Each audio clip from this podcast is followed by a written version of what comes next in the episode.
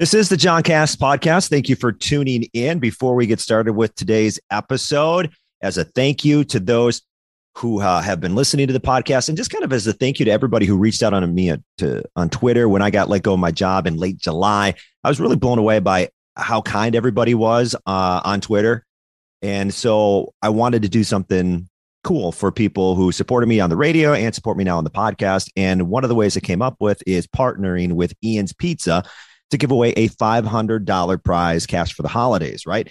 Now, this goes to one person who's going to correctly identify the secret message. I feel like uh, uh Zach from Ian's was texting me the other day, and this is kind of like the uh, Christmas story um, radio promotion type of thing, but I'm doing a radio promotion on a podcast because I just want to say thanks. And I think it's fun.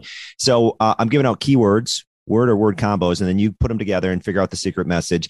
And then everybody who DMs me that secret message on Twitter, uh, at John Audius Radio, at John Cast Podcast, also on Instagram at John Cast Podcast on Instagram. Go follow me there; it's fun. Um, you will be eligible for that five hundred dollar prize. It's brought to you by Ian's Pizza in Madison, Milwaukee, Denver, and Seattle. They've got the Thanksgiving slice, perfect timing for the Thanksgiving slice: turkey, cranberries, stuffing, uh, all of it on there. I love that Thanksgiving slice.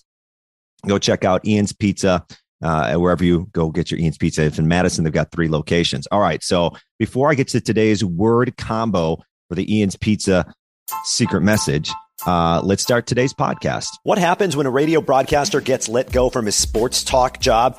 Well, he tries to figure out what he wants to do next for a career. And in the meantime, joins the 4 million other podcasts on the internet and the John Cast is born. Join me each week as I talk to guests I find interesting or entertaining from the world of sports, play by play broadcasting, or whatever else sounds fascinating to me at the moment. The John Cast is what I'm doing until I figure out what I'm doing. Subscribe, download, and I hope you learn something along the way. Andy Herman, what are you drinking? Oh man, I am a big soda drinker for anyone that knows me. So I'm definitely a Mountain Dew guy. I'm trying to drink less soda and drink more water, but it is a struggle. Soda is my vice of choice. I would rather have it than alcohol or water, coffee, and anything. Give me a give me a nice Mountain Dew any day of the week. Man, that Mountain Dew. Uh, I've gotten in a little bit of a Mountain Dew habit myself. I'm now buying the seven and a half ounce cans of Mountain Dew because I just want a little taste of dew. I don't want to go full on 20 ounces because I, I, don't, you, you sound like you're probably a 20 ounce guy. I could drink, uh, I mean, just set me up with a Mountain Dew IV at this point. I could drink as much Mountain Dew as is in front of me. So yeah, I, would probably need to cut back and, and down to the seven ounces, to be honest. Are you one of those Mountain Dew guys? Cause they sometimes have like the, uh, all the different types of Mountain Dew or are you just classic Dew? I like classic dew. I also love Mello Yello too. So I'm not. I'm an equal opportunity uh, caffeine uh, lemon lime drinker. So I'm good with either.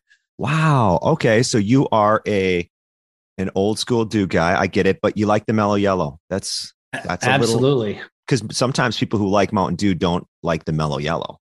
I know it's it's been weird. In fact, I almost feel like I've been cheating on Mountain Dew lately because I've been drinking a little bit more Mello Yello lately. So I don't know, just kind of day of the week, I guess, sort of thing. But uh, I'm happy to ingest as much of it uh, of either one as I possibly can. Some Mountain Dew and some Ian's Pizza, I think, goes well together. All right, so here is today's keyword or word combo: four.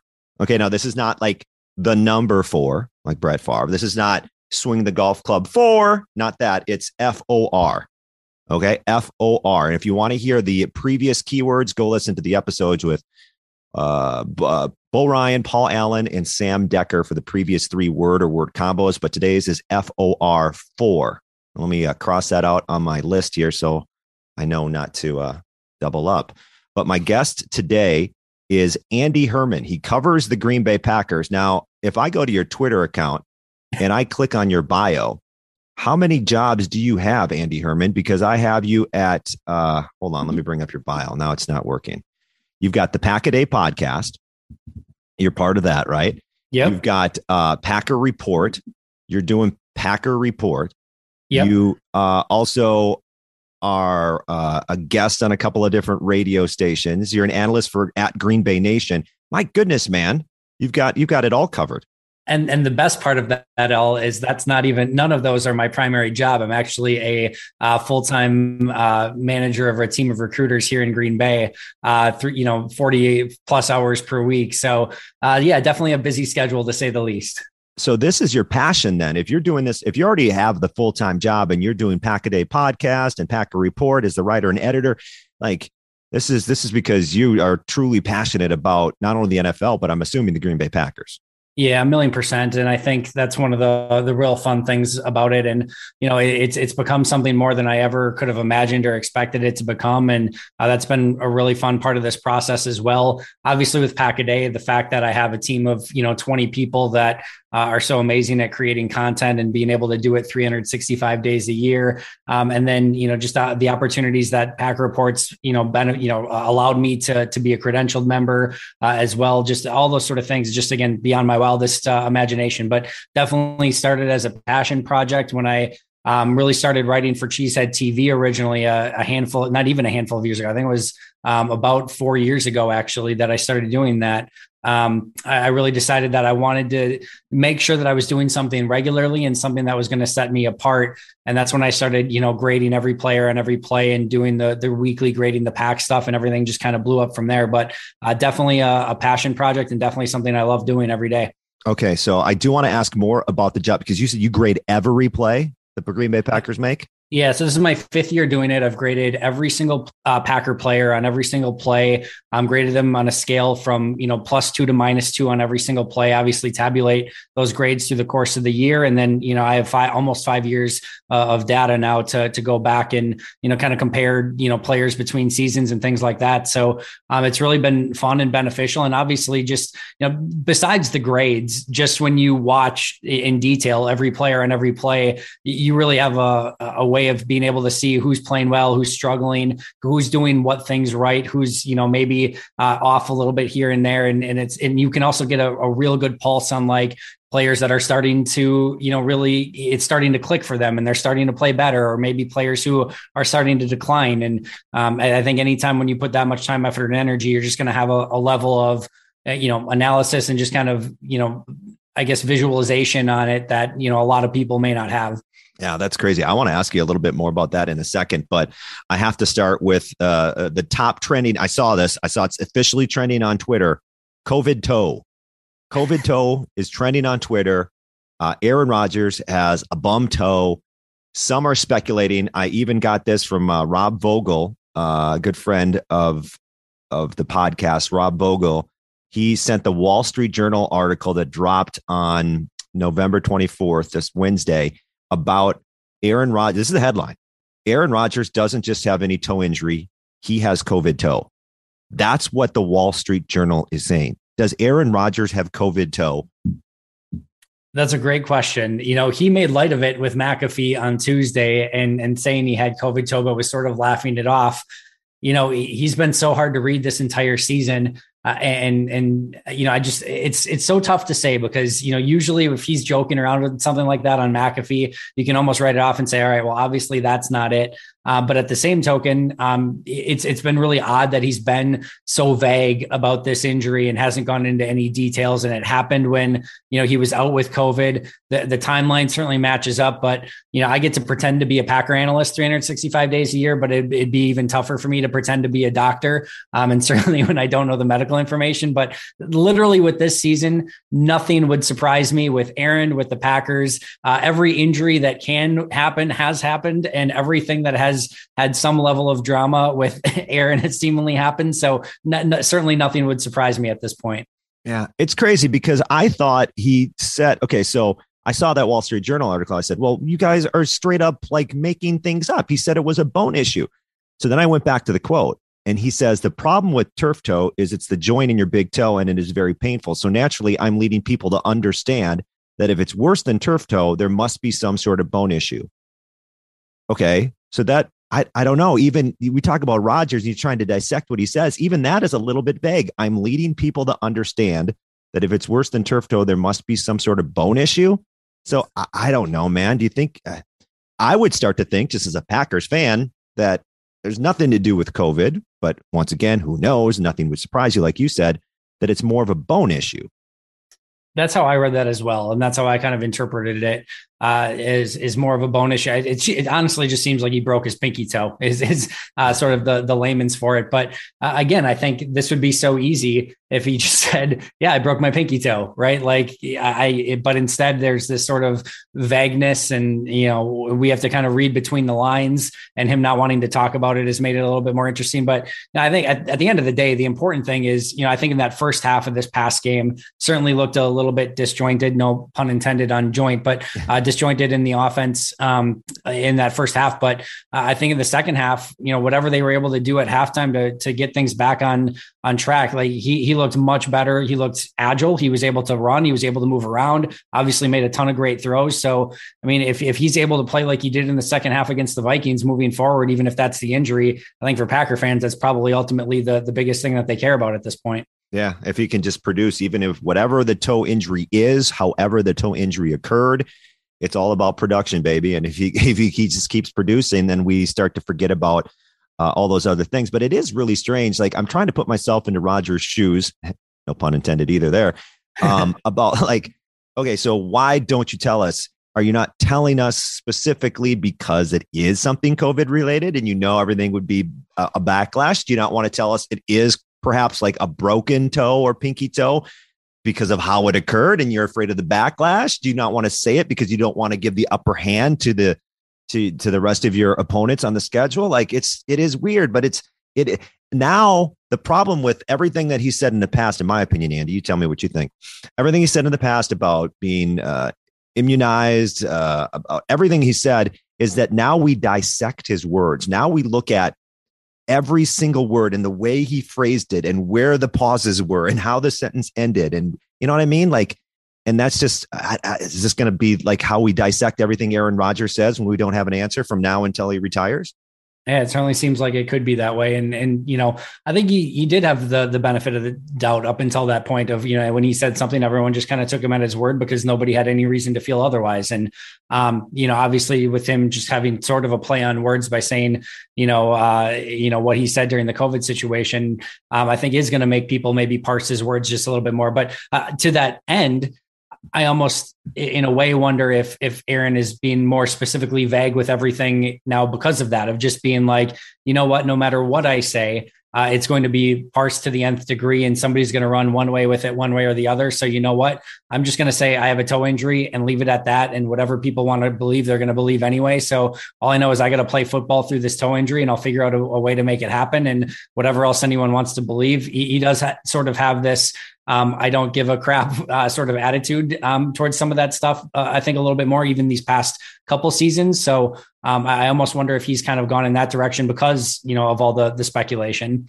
A bone issue. If it is a bone issue, and I yeah I, I agree with you there. I think a lot of what you said there is true, and it's more painful than toe, a turf toe. If it is that bone issue, that that sounds like a big deal to me to have your quarterback who has to move at times and like I think that's a big deal if it's worse than turf toe because you always hear about turf toe injuries throughout you know the course of your NFL fandom career, and man, turf toe injuries can sideline guys and can really affect play.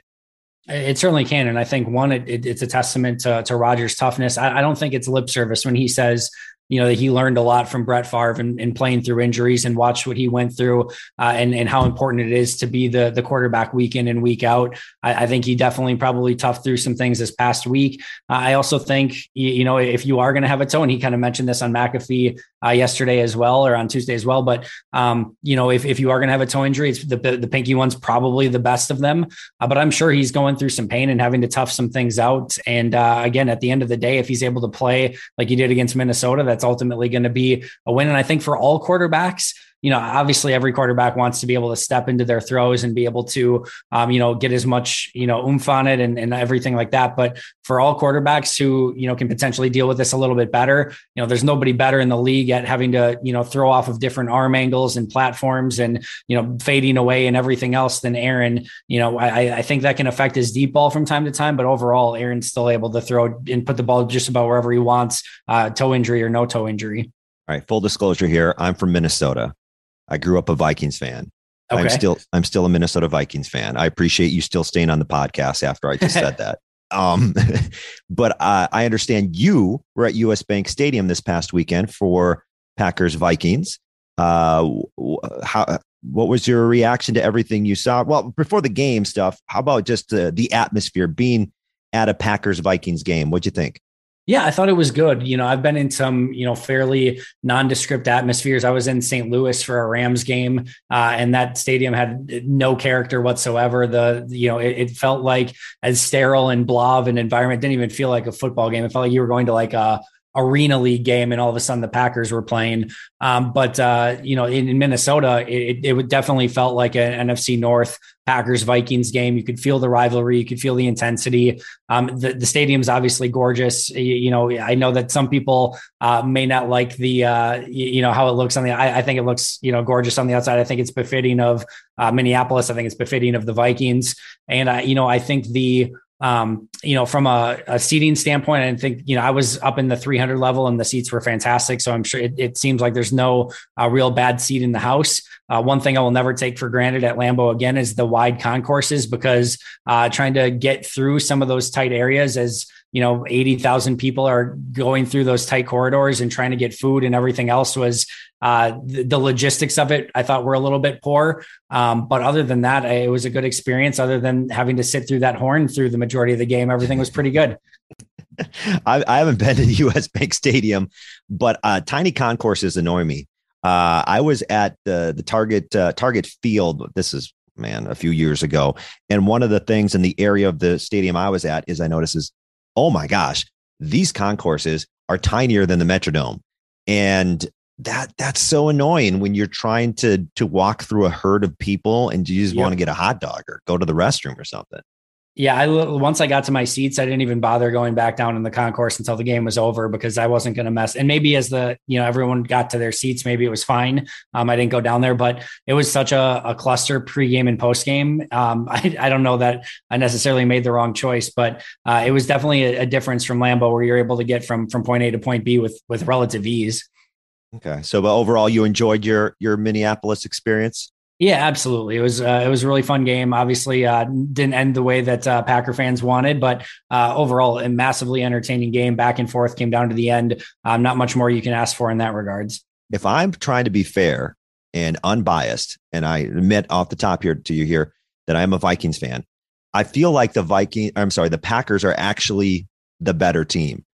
Um, you know, you you throw in some misses, you throw in the Savage pick that was this close to to be in a an interception that could have ended the game. Uh, you you throw in injuries on the Packers side too.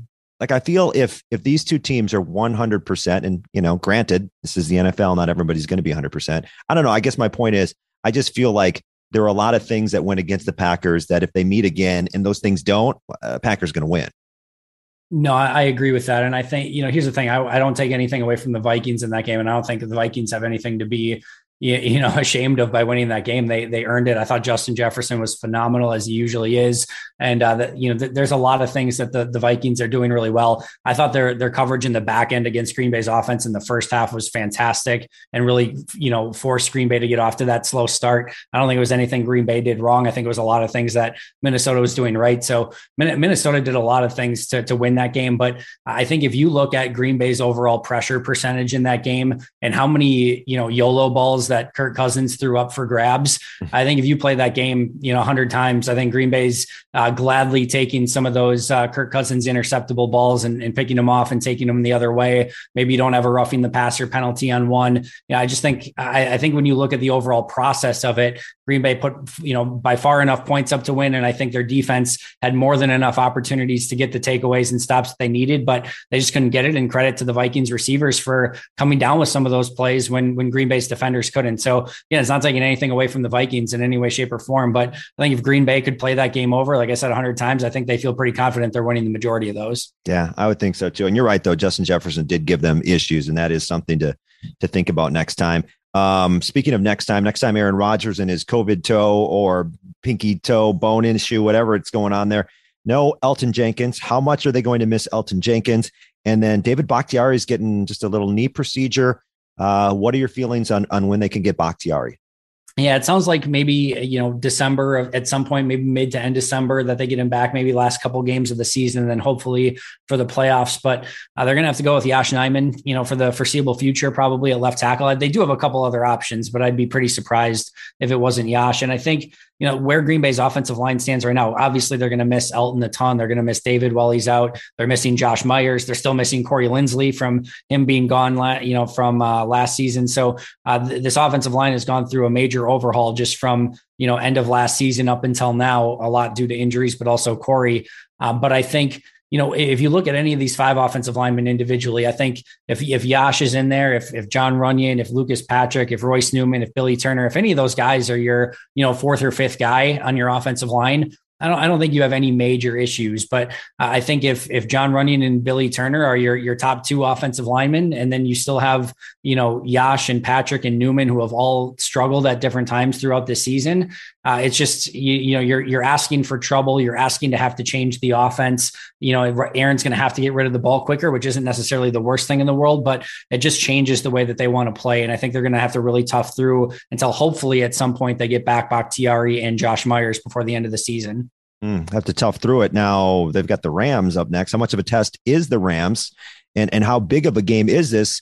If you drop to eight and four, obviously still in control of the NFC North, but all of a sudden you you know you drop another one. You're at four losses on the season. Yeah, other than this game being at home, this is, I think, just about one of the worst case scenarios for Green Bay. Uh, I, I, think, first of all, the Rams coming off, you know, two really abysmal performances. You know, they're going to be a million percent motivated. But the fact that Green Bay hasn't had their bye yet, you can tell this team is insanely tired. Matt LaFleur said so prior to the Viking game, and then you can just tell the the Scotch tape and band aids that's holding kind of this team together with everyone injured. They need the bye week so incredibly, you know, bad. And then on the flip side, the Rams are coming off of their bye week week. So not only is Green Bay maybe the most tired team in the league because they haven't had their bye yet, you literally are now facing a team who is just coming off their bye and might be the most rested team in the league and has now had a week to integrate Von Miller and Odell Beckham. I don't love this matchup at all. And, and now you have, you know, Aaron Donald and Von Miller and that entire Rams line. Agbo uh, Okoronkwo is playing really well lately in the limited capacity. Like those sort of things are going to be really tough for Green Bay in this game. Um, I I would expect actually Green Bay to, to not come away with a win in this one, but mm-hmm. I do think they get healthy during the bye. I think they get the rest they need, and wouldn't surprise me if they ran the table in the regular season after that. But I think this is going to be a really tough game. Okay, Andy Herman. So you got to tell me how did you get into the sports media space you're at? Because, like you said, you have a full time job and you started at Cheesehead TV. What made you want to pursue this more? Yeah, it all just kind of happened really fast. So, you know, uh, uh, when I was in college, I would I had my own blog. If if anyone remembers or has been following me for a while, my old Twitter handle was at Scotty Sports, and the the the title of my website or blog was ScottySports.com, and I talked about Badgers, Packers, Brewers, Bucks. Um, and I would write pretty regularly. Honestly, I would probably write more and, and as in depth, if not more, than I even do now. And uh, just nobody knew who I was, so nobody read it. So uh, outside of maybe a couple friends and a family member here there, so I just kind of stopped doing it. Then I, w- I w- wrote for uh, Titletown Sound Off, which is kind of a, a smaller Packers blog. Um, they picked me up, and I wrote a little bit there, and I gained a little bit of a following there. I mean, maybe like 800 to 1,000 followers on Twitter or something um, but n- nothing too crazy. Uh, but just started writing about the Packers a bit because I love doing it, and then stopped doing that because I just wasn't able to do it regularly. And then took kind of some some different scouting courses that are available through you know throughout uh, you know online and and some things like that, and started to get into it more. And then finally, that's about when you know four years ago when Cheesehead TV had the opportunity to reach out to Jersey Al, see if I could write for them, and that's when I started doing all of the grading the pack stuff. And then out of that, came a couple radio hits and then I started the podcast and then I got the TV gig and it all sort of happened overnight without um, without much warning. So it was it was a whirlwind. It was in, it's been insanely fun. I don't take it for granted at any given moment, um, and just kind of enjoying the ride uh, as I'm doing it. I love the idea of pack a day, a pie, every single day. Just the name, everything about it, the you know the information that a Packers fan can get every single day. Like that's a that's an awesome idea. I appreciate that. The, the, a couple funny things about that. So I had been thinking about potentially doing a podcast while simultaneously wanting absolutely nothing to do with creating a podcast because I just figured it was going to end up me doing it every single day or however many times to do it. Yeah. I didn't really have any experience with it. So um, it was something that I felt like I probably should do or get involved with, but just didn't have any um, real interest. If I did do it, my, my idea behind it was the New York Times, The Daily, uh, which was a, a, a, obviously a daily uh, news podcast that's giving kind of your daily news five days a week. That was kind of my idea of like, you know what, if I know that's a news thing, but I guarantee that there's enough thirst in the Packer sphere for that type of content daily. That, that was kind of my idea. And then um, all of a sudden, just one night, the name Pack a Day came to me. Um, and I'm like, all right, got to do it. And within an hour, I posted out on Twitter, hey, I'm starting a podcast figured I'd maybe get a handful of people who might be interested. I had about 200 people apply and sort of the rest was history. So as much as I kind of didn't want to do it, it just kind of came together and it's it's been amazing. That's really cool. So how did the the grading of every play, every player, is it every offensive player or every defensive every play? offensive and defenses I, I, don't do special teams that's the one thing i don't do but every offensive player every defensive player um, and so obviously pro football focus uh, did that. Um, and you know for for some time and um, i kind of wanted to get into that similar sort of thing but with one person having kind of eyes on green bay um, another sort of really quick interesting story there is the way that i kind of got into cheesehead tv was sort of um, not luck but kind of happenstance. I was writing for um, titletown sound off at the time and Pro Football Focus had it was Rodgers had like a five or six touchdown game. Uh, I want to say it was against the Chiefs, maybe I don't know, maybe six or seven years ago now, and um, it was he, he looked fantastic, and everyone was praising Rodgers. And uh, Pro Football Focus gave out their grade that day, and they gave him I think it was either a really bad grade or like a negative grade. Yes. And everyone everyone's just throwing PFF under the bus and being like, he just threw like five touchdowns, no picks, ran another, like incompleted, like four passes, and you're going to give him a negative grade or a low grade. Like, what are you possibly looking at? So I reached out to, to Cheesehead TV and I said, well, I would like to grade Aaron Rodgers in this game because I had done some of it previously. Um, and I'd like to grade Rodgers and, and kind of come to my own conclusion and see if PFF was right or if they were dead wrong. Um, and I and I did that and I went through the exercise and uh, PFF's actually wasn't that off. If you looked at all the throws in that game, a lot of them were just like the, the easiest possible throws you could have wide open wide receivers, five yards. And it was a lot of the receivers doing the work after the catch. Meanwhile, he had a couple throws that, you know, one I know for sure probably should have been a pick six that the defender just dropped, had another play that was a big turnover worthy play. So I, I could, I could understand where they came from. And I wrote up this whole article on Cheesehead TV. Um, and I did that again while writing for for Titletown Sound Off. That was my first time writing it up, and it got some traction. And then um, a couple years later, when I wanted to write for Cheesehead TV, I was able to say, "Hey, remember I wrote this article for you before, and it did well, and so on and so forth." And like, "Oh yeah, do you want to do something more regularly?" So that was sort of what uh, what in a way kind of kicked off everything. And I think that's important to note too. Like old school. I mean, we look at the stats and and you'll see a quarterback stats or whatever, but you know that's and then we determine how, good somebody was by by those stats. But it's it is. I think that's just a big reminder, or a good reminder rather, to to look deeper than just the box score. And that's what you're doing when you grade every play. You're looking deeper than just what the the numbers were, right?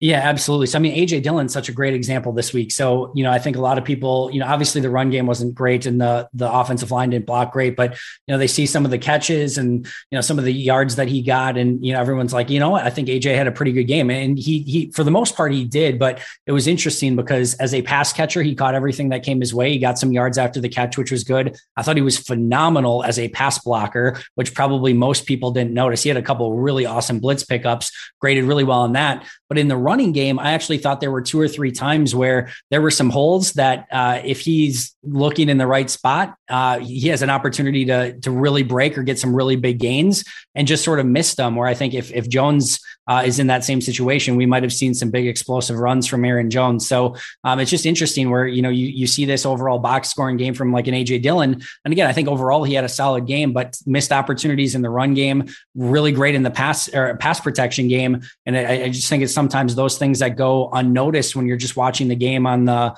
the TV copy and you're watching it live as a fan. And that again, anytime you're able to watch the all 22 and, and watch every player and every play, you're just going to pick up on some of that stuff. And that's what's kind of given me a little bit of a unique insight into things. Okay, so how do you learn how to grade every play? Because I was talking with Pete Dougherty on one of my other previous podcasts, and he mentioned, uh, among other people, you, and it, it, it, made it sound like you went to some sort of uh, boot camp, or, or how how, would, how did you learn how to grade an NFL game?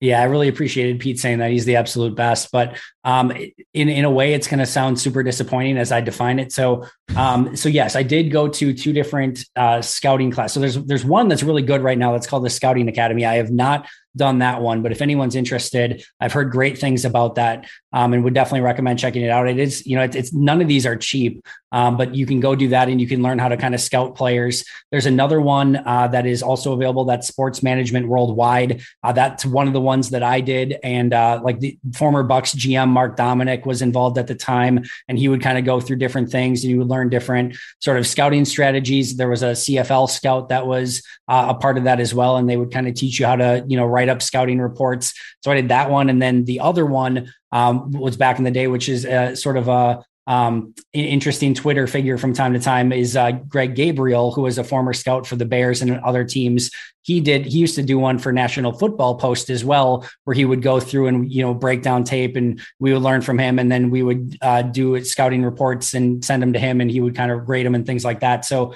a couple different places where i learned how to scout players. Nowhere that i technically learned how to grade players. I, I looked online when i first started doing it saw the the grading scales that different teams use and then kind of just tweaked it and, and kind of made it my own um, and, and kind of did my own thing on top of that where i'm kind of evaluating not only how they you know executed the the play uh, but also like you know kind of some scouting stuff in there as well of like how was their technique on the play and things like that. So um, it, has been something that has uh, like i said i've really enjoyed doing but um, nothing that i specifically learned how to grade. It was more uh, almost in a way a system that i developed on my own. Hmm, that's really cool. That's really cool. So who was your favorite packer growing up Oh, that's, I mean, growing up as a kid, I mean, my first game ever was the Brett Favre, Kitrick sure. Taylor, you know, uh, play where Favre came in to replace Majkowski. Wait, wait, wait, wait, wait, hold up. You went to that game? I was at that game and the, and, and he threw the touchdown in my end zone. I was, uh, I think eight or nine years old. My dad lifted me up over his head so I could see Kitrick Taylor come down with the, the catch in the back corner of the end zone. So that was my very first game I ever at as a Packer fan. So that I think you, if you ever wondering why you know Packers are in my DNA so much, I think you can figure uh, put the pieces together pretty quickly. Um, so I mean, obviously coming in as uh, you know that is pretty much my first experience. I, I, had watched games with Majkowski and Tomczak, and I was still enjoying the Packers before that. But uh, that was sort of my uh, you know being baptized in the green and gold, if you will, on that day, and then coming up from Favre to Rodgers and so on and so forth. Not a bad three decades to enjoy Packer football. Uh, but um, you know, Favre growing I, I loved uh, Ahman Green, and I think a big reason for Ahman was you know the the Packers were so pass centric, and you know Dorsey and, and, Edgar and some of those guys were really good, but Green Bay never had that real breakaway, like just you know dominant running back. And to see Green come in and put together you know two thousand yard season and things like that, um, that was always really fun. Uh, loved Charles Woodson, obviously, when he got to Green Bay. So uh, there's a variety of players. I mean, Tramon Williams will forever be one of my all time favorite Packers, just how he kind of came up and, and how he made his name and just all of it. So th- there's definitely a handful, though, but th- those are a few of my favorites. That's awesome. That's awesome. You went to that that Favre game. Do you still have a ticket stub? Come on, you gotta I wish. Stub. So one of my real dumb moments in my life, I had a bunch of ticket stubs, and um, I ended up throwing them away for whatever reason as I was cleaning things up. And it is one of my most awful moments that I can think back on and be like, what were you doing at the time? And thinking of throwing them away. But uh, I do have the program. Um, cover is unfortunately not on it, but I do have the remainder of the program uh, from that game. But uh, that's the only thing that I have left from that game. Wow. Now, you also just said there uh, during one of those previous answers about the 30 plus, you know, 30 years or whatever with Favre and Rodgers. So I have to get your take on it because uh, sometimes the talking point is two Super Bowl wins with those two is not enough. It's not acceptable. So where do you fall on that whole conversation? Yeah, I think um, I think I can easily play both sides. I mean, I okay. think I will gladly take two Super Bowls. Uh, period. I don't really care how they came about or uh, what the level of talent that Green Bay had in those situations. Um, I will gladly take two Super Bowl wins and three appearances, but um, I, I, think you can make a strong argument that when you have Favre and Rodgers, uh, that there were real opportunities. And I think we saw Green Bay in a way kind of go all in this season. I, I think there were opportunities in the past where Green Bay had some of those opportunities and didn't take advantage of them. And I know um, that because they didn't take advantage of some of those, that you know he sort of elongated some of those runs and gave Green Bay more you know more bites at the cookie if you will and more opportunities to to get to more super bowls but it, it just didn't ever come to fruition. So I, I think the biggest thing i'll say in regards to all of it is is if there was a perfect formula for how to do this and, and make it you know to as many super bowls as possible we would see every team follow that formula. And I think, you know, for the most part, Green Bay tried different things and, you know, I think was mostly, you know, successful over these past three decades and have two Super Bowls to show for it. And I, I don't think anyone can take any of that away. And I think Tom Brady and the the Patriots and specifically just Tom Brady, especially now that he has one with the the Bucs too, is sort of skewed. Um, you know, the idea of how easy it is to win these things. It is so hard to win, you know, Super Bowls in any period of time, regardless of what players that you have have. Um, and outside of Tom Brady, you know, in the past 30 years, Green Bay's been success, as successful as anyone. So uh, don't definitely take it for granted, but can definitely see both sides of the story. I would definitely, as a Vikings fan, take two Super Bowls in the last 30 years. I'm just saying, I'd take that. I would take that. Um, Andy Herman. So if uh, if we find out that Rodgers actually does have COVID toe, you want to come on the podcast again? I think I think I'd actually rather have it be the excuse me the other way around. Where uh, if there's anything COVID related, I think just uh, I want to stay out of it at this point, based on how divisive everything is. But I would be happy to come on and talk with you anytime, John. All right, Andy. Thanks so much uh, for the time and talking a little bit of Green Bay Packers with me today. Thank you. Thanks, appreciate it. All right, fun conversation there with Andy Herman. Come on, what is what's with Rodgers' toe really? What is going on there? The thing that confuses me the most with the Rodgers toe thing is let me bring this up again. The quote is when he says, I'm leading people to understand that if it's worse than turf toe, there must be some sort of bone issue. Was that him just in a weird way saying, Listen, I'm not saying, but I'm saying I got a bone issue. I just don't want to tell you how I got it. Because if it's a bone issue, then that Wall Street Journal article is so misleading. It's like, because the, the headline, Wall Street Journal, Aaron Rodgers doesn't just have any toe in injury, he has COVID toe. The Packers star quarterback, the sub, the sub headline, or whatever you call it, is dealing with a painful toe injury that stems from the body's immune response to his recent case of COVID 19. Like they're just straight out saying, this is by Andrew Beaton, Wall Street Journal. They're just straight out claiming it's COVID toe, and they go through all the, the reason because I guess COVID toe is a thing. It's apparently in really healthy people, by the way, that's a strong immune response that uh, they can have these issues with their toe where it turns like black and blue. But in this article, they don't even mention the bone, the bone comment. So I don't know. I just wish. Do we need to know? It's toe injury. Here's what you need to know. It's toe injury. Well, I guess the COVID side would say, yeah, you need to know if it's COVID because then if you hadn't gotten COVID, blah, blah, blah, blah, blah, then you wouldn't have the toe injury. But I don't know. I don't know if we'll ever know. But anyway, thanks again to Andy Herman for jumping on the podcast today. Once again, the Ian's Pizza $500 cash for the holidays. Word for today is four. F O R, four. Now you can go listen to the Bo Ryan, Sam Dekker, Paul Allen podcast for all the previous keywords. You put them all together, you create a message. Who wants $500 for the holidays? As a thank you for listening. Thank you. That's why I'm doing it. And we're giving away pizza on Twitter. So you can always retweet these episode links for your shot at free Ian's Pizza lunch on Ian's $25 Ian's uh, gift cards. And they've got through the month of November the steak and fry that's barbecue sauce and mozzarella base topped with crinkle cut fries. Get out of here. Blackened flank steak and some barbecue sauce. And the Thanksgiving slice is awesome. I love it. I'm gonna, you know, I have to go to Ian's. What do we got? I have to go to Ian's and get some of that Thanksgiving slice with the turkey, the green beans. Yes, the green beans, the mushrooms, the button mushrooms, excuse me, French fried green onions, cranberry sauce, and stuffing it all just works. It all goes together really well.